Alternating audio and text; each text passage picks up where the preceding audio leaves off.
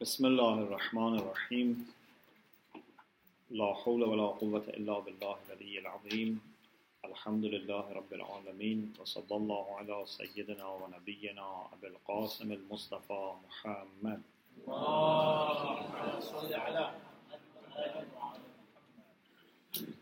وآله الطيبين الطاهرين لا سيما بقية الله في الأراضين. عجل الله تعالى فرجه الشريف وجعلنا من أعوانه وأنصاره. اللهم أخرجني من ظلمات الوهم وأكرمني بنور الفهم اللهم افتح علينا أبواب رحمتك وانشر علينا خزائن علومك برحمتك يا أرحم الراحمين. Like previous sessions, we start with hadith about knowledge, significance of learning. This hadith is from Tafsir of Imam Askari. There is a book of Tafsir attributed to Imam Askari salam. And in this, Imam alayhi salam quotes Prophet Muhammad sallallahu alaihi wasallam. حث الله تعالى على بر اليتامى. Allah subhanahu wa ta'ala has encouraged or even you can say urged so very seriously strongly encouraged to be kind to orphans لانقطاعهم عن آبائهم because orphans have lost their parents their fathers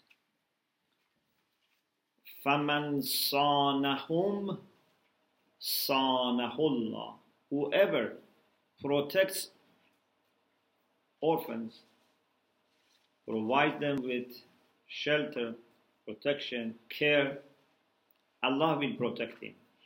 Sana yasuno siyana. We heard siyana means to protect. So whoever protects them, Allah subhanahu wa ta'ala will protect him. وَمَنْ أَكْرَمَهُمْ أَكْرَمَهُ اللَّهُ Whoever respects them, honors them, Allah would respect them, honor them. ومن مسح يده برأس يتيم رفقا به Whoever wipes the head of an orphan with his hand out of you know love جعل الله تعالى له في الجنة بكل شعرة مرت تحت يده قصرا أوسع من الدنيا بما فيها Before I translate this, I have to explain something as a reminder that the least item the smallest, the least item in heaven is much more valuable than whole dunya. is it agreeable or not? Because the whole dunya is material. Even the least heavenly item is more valuable than dunya. Dunya is mata'un qaleel. But going to heaven is fawzun azim. So, for every piece of hair that goes under the hand of someone who puts his hand on the head of a, an orphan. Okay, so every piece of hair, I don't know, thousands, hundreds of thousands of hairs are there. For every piece of hair that goes under his hand or her hand, Allah would give him or her a palace for every piece of hair, which is larger than dunya. أوسع من الدنيا بما فيها. So all dunya is less important than that palace. وفيها ما تشتهي الأنفس وتلذ الأعين. And in those palaces there will be whatever their souls would yearn for, desire, and whatever gives pleasure to their eyes. وَهُمْ فِيهَا خَالِدٌ And it's not just for a few nights. Sometimes you go to a very good resort place for a few nights. This is forever. If we really believe in this and take this into consideration, we would have been fighting over protecting orphans. It is such a great opportunity. قال الإمام عليه السلام then Imam عليه السلام said Imam Askari عليه السلام وأشد من يتم هذا اليتيم يتيم انقطع عن إمامه we have people whose orphanage is even greater. The orphans who need more care, or you will get more reward to look after them. And those are the people who have no access to their imam. The Shia in the time of Ghaiba, they are orphans because their father Rasulullah and Amirul Mu'mineen are not there. Rasulullah said, Ana wa Aliyun abawa hadihil ummah. Ali and I are parents of this ummah. They are not with us. Imam Zaman is not with us. So we are all orphans. So any Shia who manages to look after his brothers and sisters as an elder brother, he gets the reward of looking after orphans of Ali Muhammad. You know, sometimes your brother dies, you are an eldest, you know, son. You look after other brothers and sisters. So this is the best way of looking after orphans. Because these are orphans that also you have a special duty towards them.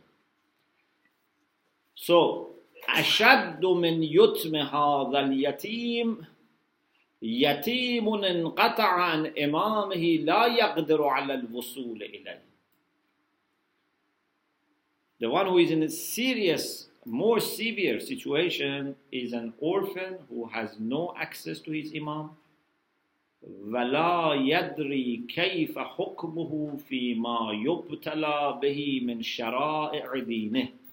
He doesn't know what ruling applies to him in practical issues of life.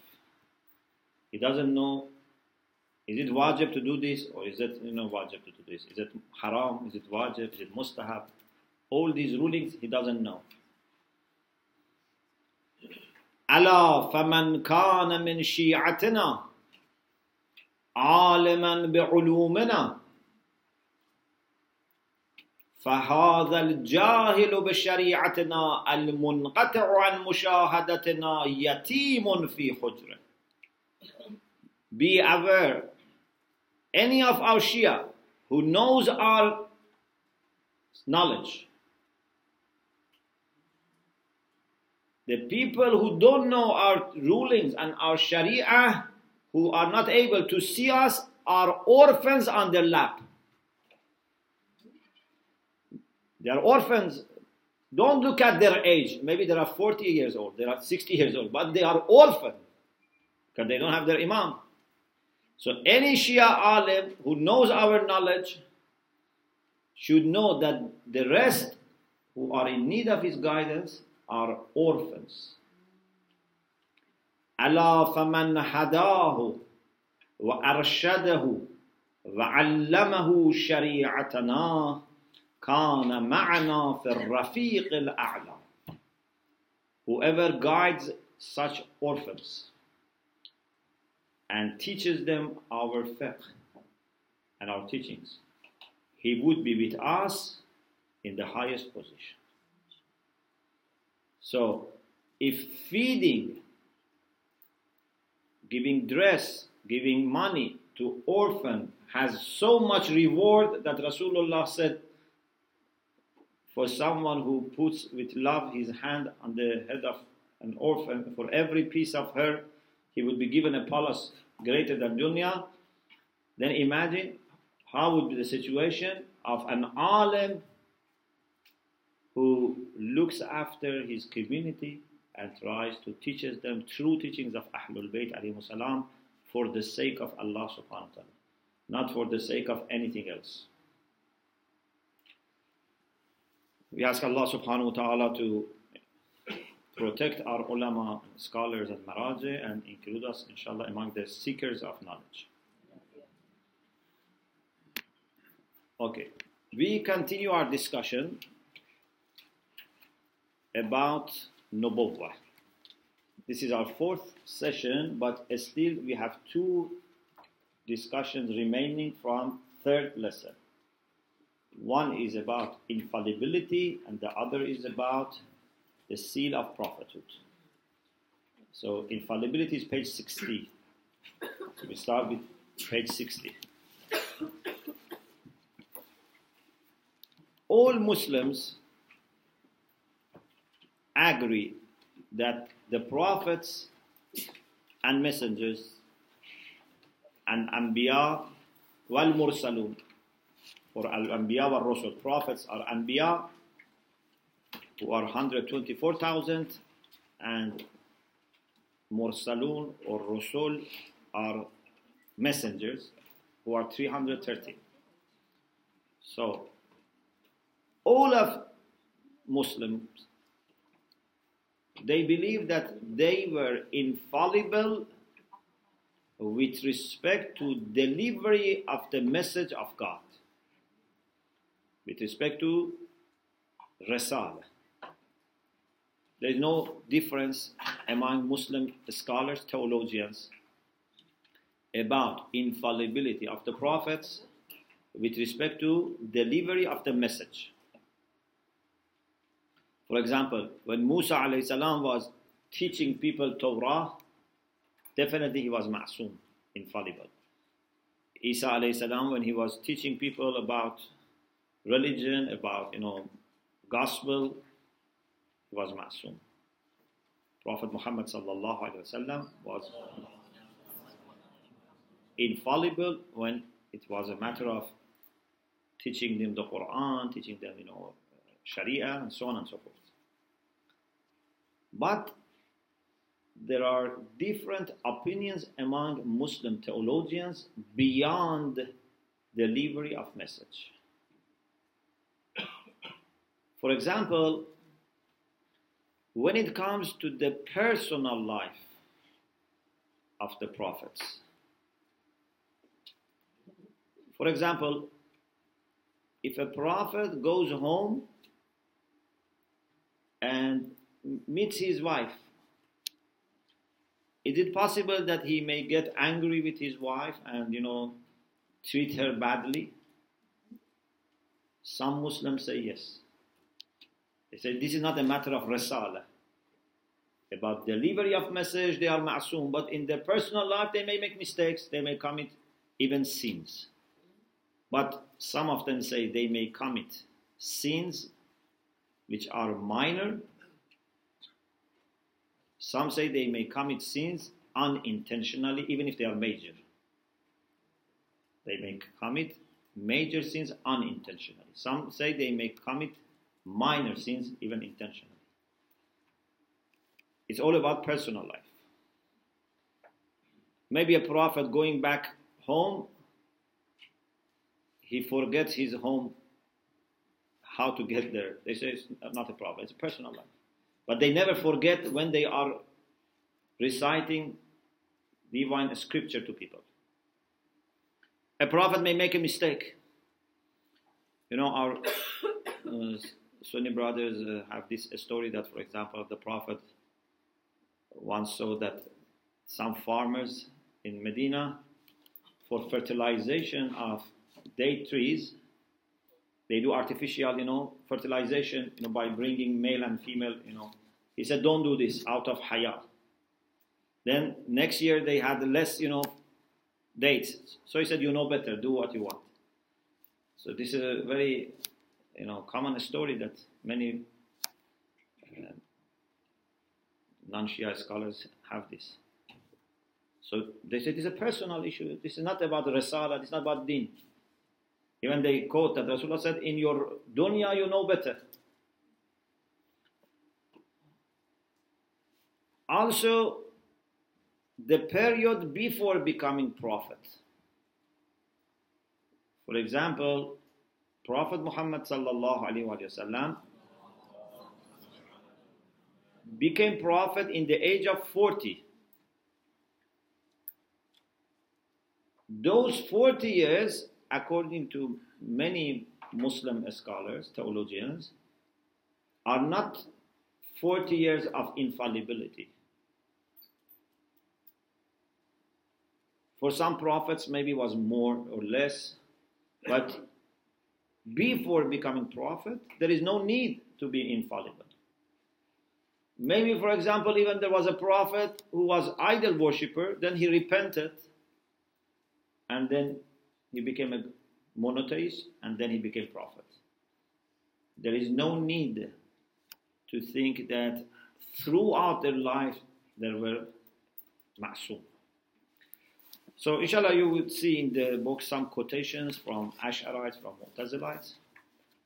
But the idea of the Shia is that the prophets are infallible not only in delivery of the message, but also in their personal life. And not only in their personal life after becoming prophet, even before becoming the prophet.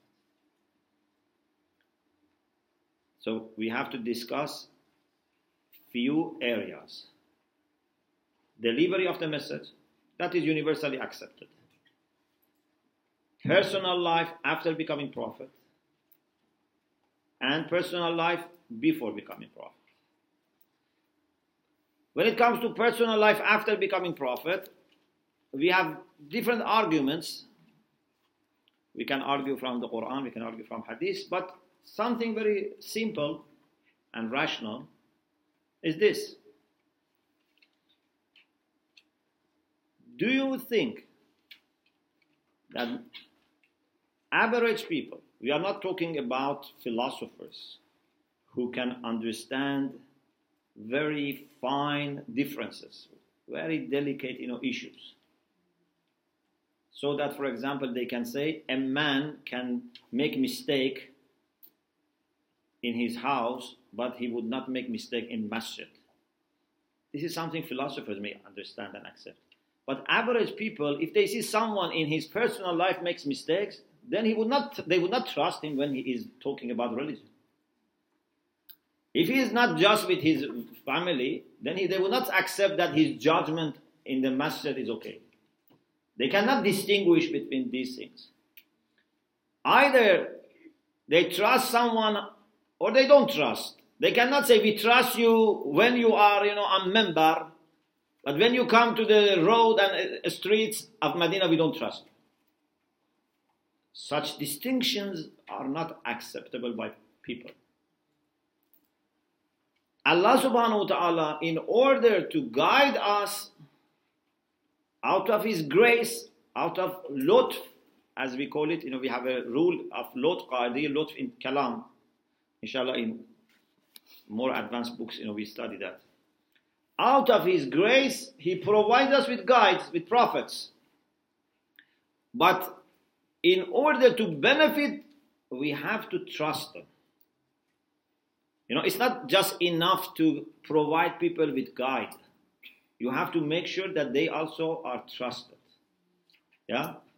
You know, imagine if we provide you with doctors, but you are not able to trust them because they don't have any certificate, they don't have any, I don't know, recognition, they have not been re- introduced to you properly.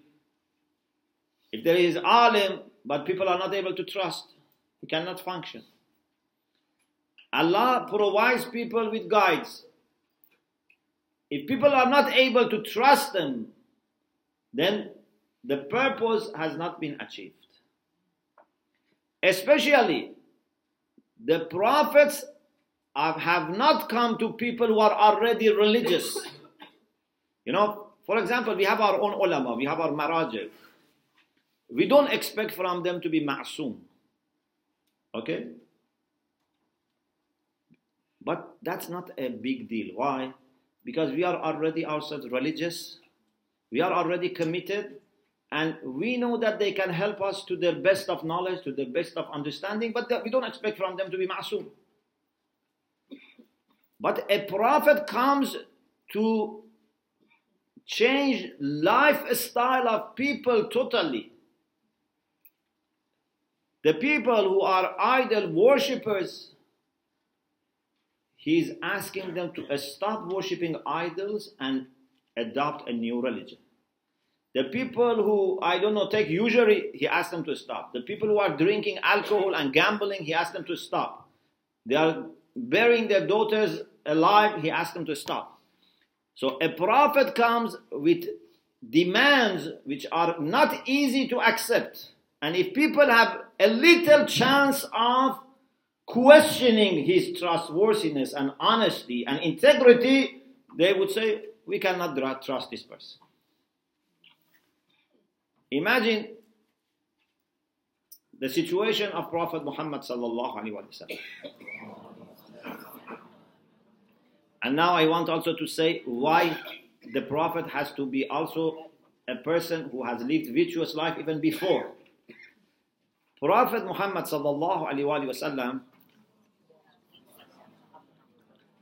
was not an unknown person. He didn't come from another part of the world or from another planet. Rasulan min anfusihim. He was one of the people of Mecca. And they knew him very well. They knew his family, his ancestors, and they had very high position. Not necessarily financially, but they come from very noble and respected family. Sometimes they were very rich, sometimes maybe they were not very rich, but they were always respected. And the Prophet himself, throughout his life, he was outstanding in his moral character. To the extent that even before Islam, he used to be known as Al Amin, the trustworthy. You know, sometimes you are dealing with moral people, spiritual people who are very concerned about moral values, and out of their concern, they try to encourage people, to promote people, and say, okay, you are a generous person, you are a, I don't know, honest person this is very natural because they want to encourage people. But in a society in which morality was their very last concern, if there was a concern at all for morality, the Prophet must be so much outstanding in his moral excellence that even those idol worshippers had no choice other than giving him credit for his virtues. So a society who is thousands of miles away from moral lifestyle, he finds Rasulullah sallallahu alaihi wasallam. They find Rasulullah outstanding in his moral character, and in particular, amana, trustworthiness. This recognition of trustworthiness of Rasulullah helped him a lot. Anyone who was sincere, as soon as I heard Rasulullah saying that God has given me this message for your guidance, would have trusted him.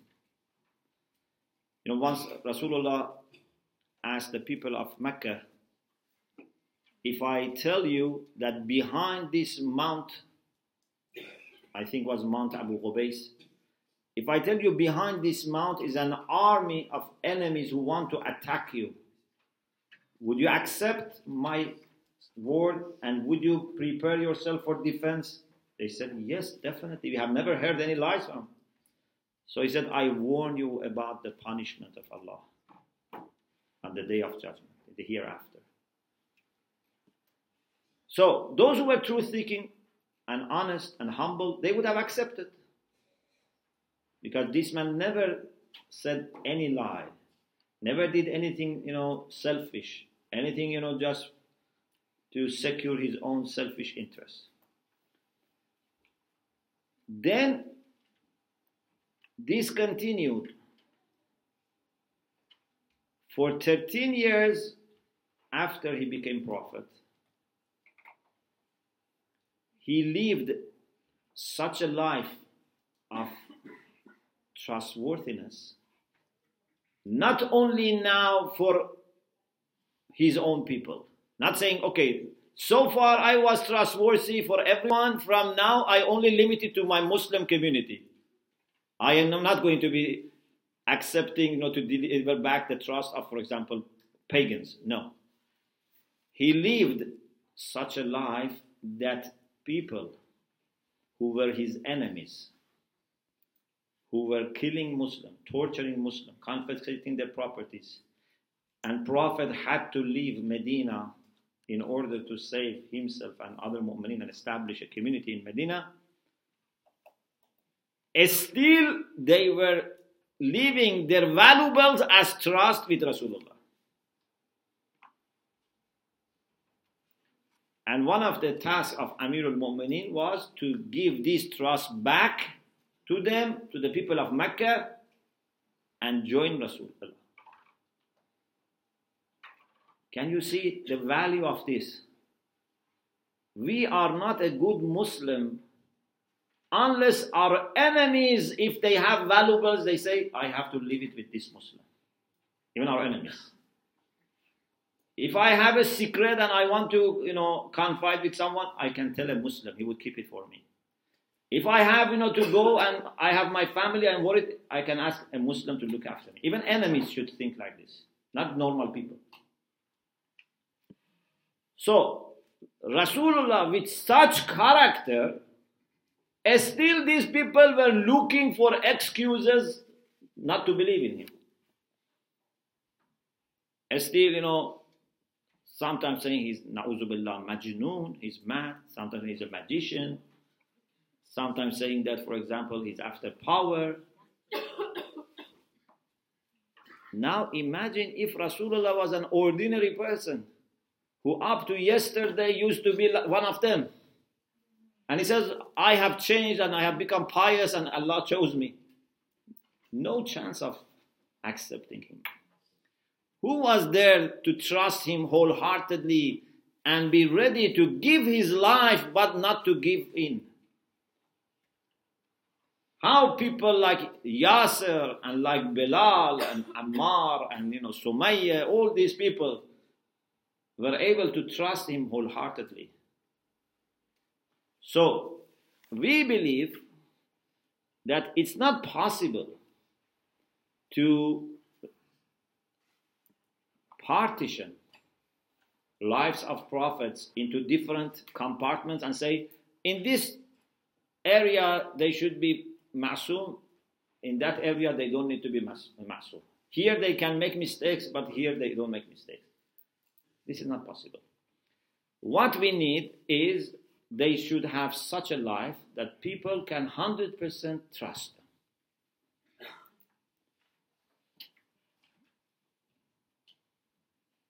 Now a question arises what is the reality, the true nature of Isma? Is it a kind of restriction in the sense that God does not let them commit sins? They may go towards sins, but then all of a sudden a hidden force stops them, or it's different. Here, our scholars have lots of discussion. And I have here also a quotation from Al-Tusi. In brief, the idea is that the prophets, first of all, are human beings. They also may make sins. They may commit sins. They are not like angels who have no ability to commit sins. And this is actually the advantage and the merit of the prophets that they can make sins but they don't make sins. They can commit sins, they don't commit.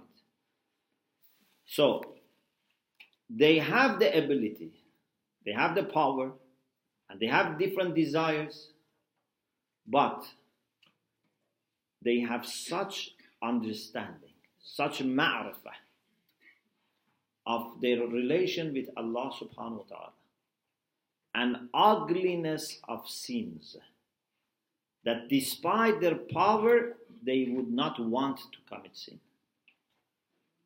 They have power but they don't want because they see so clearly the ugliness of sins.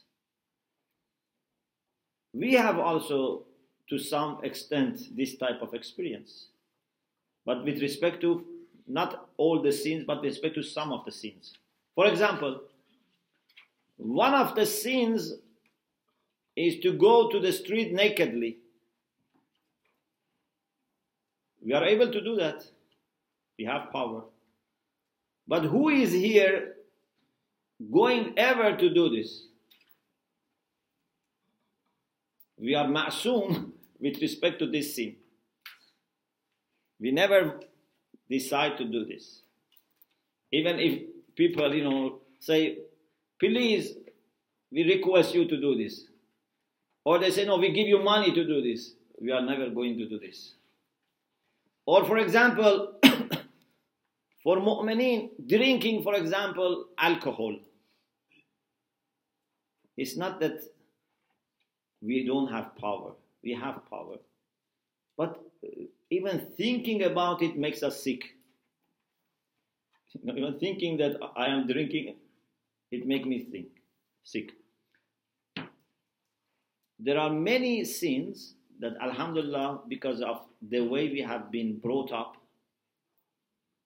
and because of our ability to see the ugliness of the action, we have some kind of infallibility, some kind of isma. Or, for example, one of the major sins is to kill yourself, to commit suicide. Most of people are ma'soom. They never, you know, commit suicide because they know that it's bad. For the prophets, telling lies is more obviously bad than drinking alcohol or than, for example, going to street naked backbiting al-ghibatu ashaddu min az-zina. A mu'min never thinks of committing adultery. And and know that backbiting is even worse than adultery. So they never you know even think of ghiba so they have such understanding of Allah subhanahu wa ta'ala and their relation with Allah subhanahu wa ta'ala and the ugliness of the sins and the impact that sins have on their purity and uh, purity and piety that they would never decide to commit a sin. For them, sins are different. They also have sins, but not like this. For them, their sin is to forget Allah subhanahu wa ta'ala even for a second. For them, the sin is not, you know, doing muharramat that are expressed in fiqh. For them, committing a sin is not to be at their highest level of consciousness with respect to Allah subhanahu wa ta'ala. So if a prophet is, for example, eating, he is very hungry and he's eating, but he forgets, for example, that I am eating in order to be able to serve Allah, this is a sin. Because for few seconds he has been heedless. So we are dealing with people who are at another level of piety. So the nature of isma is this. Inshallah, in more advanced aqaid, we should explain more. But just briefly, I mention make, make another point and we move on to the Khatmun Nubuwwah, seal of the Prophet. the prophets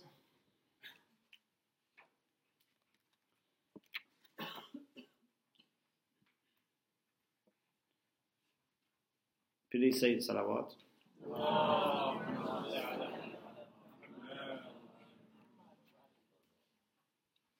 With respect to sins, are very, you know, detached, distanced. You may ask, what about mistakes?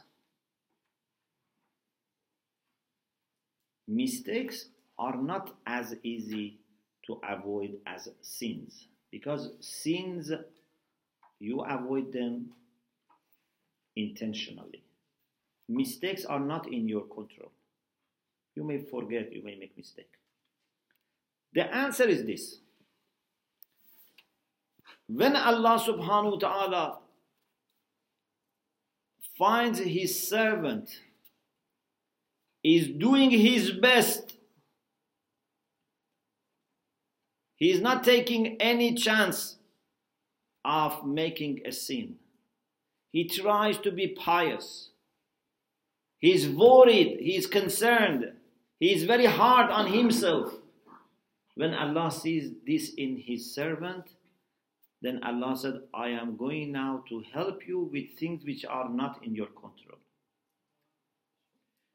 If you look after your piety as much as you have control, I will help you for those things that fall outside your control.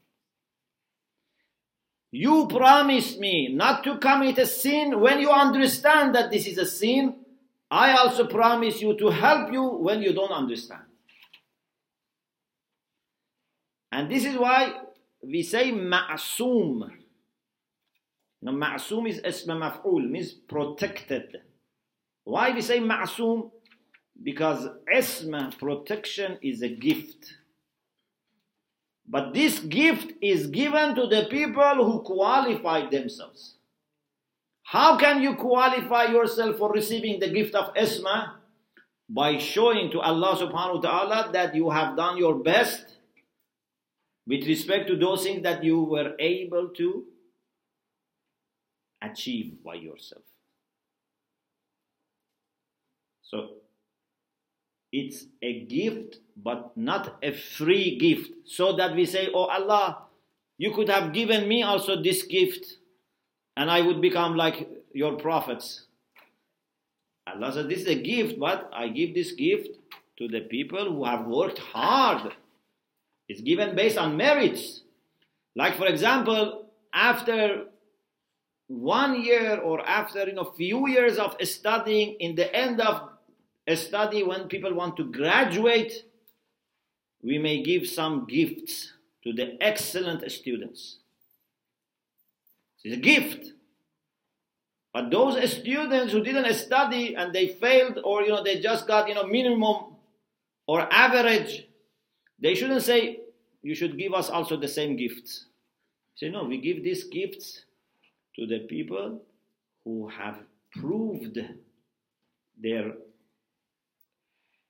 seriousness in their studies. They have done their best. In Dua Nudbe, there is a beautiful, there are many beautiful points, but beautiful point about this issue in the beginning of Dua Nudbe we say to Allah subhanahu wa ta'ala that with respect to the prophets, you made a condition with them. شرطت عليهم الزهد في درجات هذه الدنيا الدنية وزخرفها وزبرجها. You made a condition with all the prophets. The condition was that you must not be attached to dunya. You must detach yourself from dunya. This is the main condition. All other things come under this. شرطت عليهم الزهد في درجات هذه الدنيا الدنية وزخرفها وزبرجها. Anything worldly, you have to be detached. You should be ascetic. فشرطوا لك ذلك. They also accepted this condition. Okay. Many people say we accept but there is a test. وعلمت منهم الوفاء به. But you knew that they are going to be keeping their promise. They are going to be loyal. علمت منهم الوفاء به. When did you know? When did you know that they are going to be loyal? Not in the end of their life, even before they were born. Because Allah, with His knowledge, knows what is going to happen in future. So when Allah knows that this servant of Him, till end of his life or her life, is going to be pious, then Allah would support him even from before his birth. علمت منهم الوفاء به فقبلته because you knew he doesn't need to wait till you show that it's important that he knows that you are going to do this فقبلتهم so you accepted them وقربتهم and you brought them nearer to you وقدمت لهم الذكر العلي والثناء الجلي then even from before they were born you praised them and you honored them and made people respect them. So, this support from Allah is based on the merits. But the support can come even before. Like, for example, maybe as a teacher you have had this experience. Sometimes, few weeks after the year starts, you see one student or few students are very outstanding. You see, they work hard, they listen carefully, they are very moral, very polite. You don't need to wait till end of the year. From now, you can support them extra. For example, you say, even in my break time, you can come and ask me. Even you can, for example, if you need extra hour, I can come to school and teach you. I, I can, you know, lend you my books. You can support him because you know that this person has a future. And you are just a teacher, but based on your experience, you can understand this. What about Allah subhanahu wa ta'ala? For him, past, present, future are the same. So you shouldn't be surprised that he knows what people are going to do in future. And based on that, even from before, he supports them in a special way.